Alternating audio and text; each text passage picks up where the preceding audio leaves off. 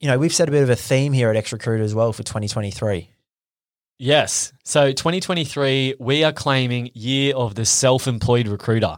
So I think recruitment is an amazing industry. We're obviously both in recruitment. We're also both self-employed, and we are encouraging more recruiters out there to become self-employed because at the end of the day, the whole you know working your business or working your desk inside a, inside a business, it's it it actually rings true. And if you can build your own desk and recruit for yourself inside an agency, there's no reason why you can't just swap out the logos for your own logo and then recruit for yourself.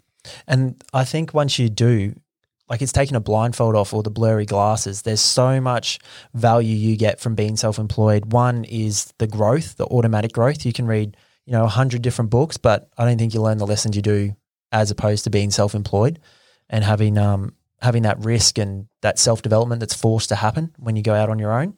And then, you know, earning capacity in most instances quadruples, triples compared to what you would get at a standard agency.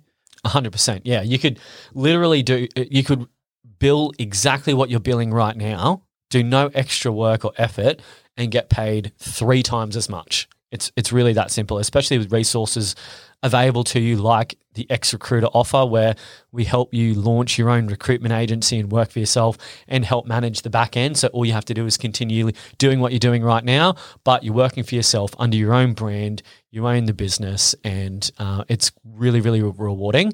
But that's not the only thing that a lot of self-employed recruiters are realizing um, that they have an edge.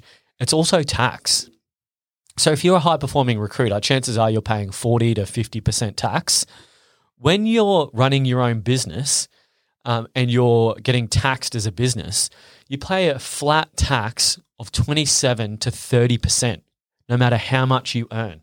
So if we just do a bit of a thought process right now, if you make 300 grand a year in as a as a recruiter and you pay 47% tax, let's just call it 150 grand tax and you net 150 grand after tax.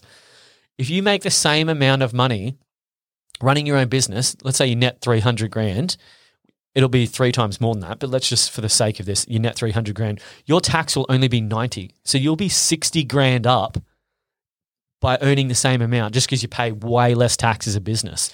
So it's really important to understand whilst yes, you can earn more income, but you also pay almost like half the tax that you pay as an employee. So these two things combined really accelerate your income and can give you way more quality of life for doing the same job you're doing right now. Something to think about. Food Yep. for thought. Definitely.